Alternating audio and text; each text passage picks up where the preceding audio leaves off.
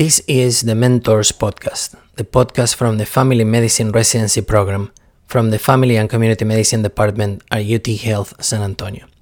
Every month, Dr. Fehima Dewi, Dr. Jordan Kamsmich, and me, Dr. Fernandez Falcon, will post a conversation with someone we consider a mentor and a leader.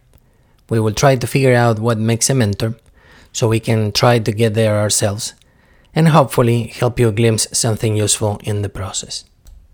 The views and opinions expressed herein are those of the participants and do not necessarily reflect those of the Family Practice Residency Program, the Family and Community Medicine Department, or UT Health San Antonio as a whole.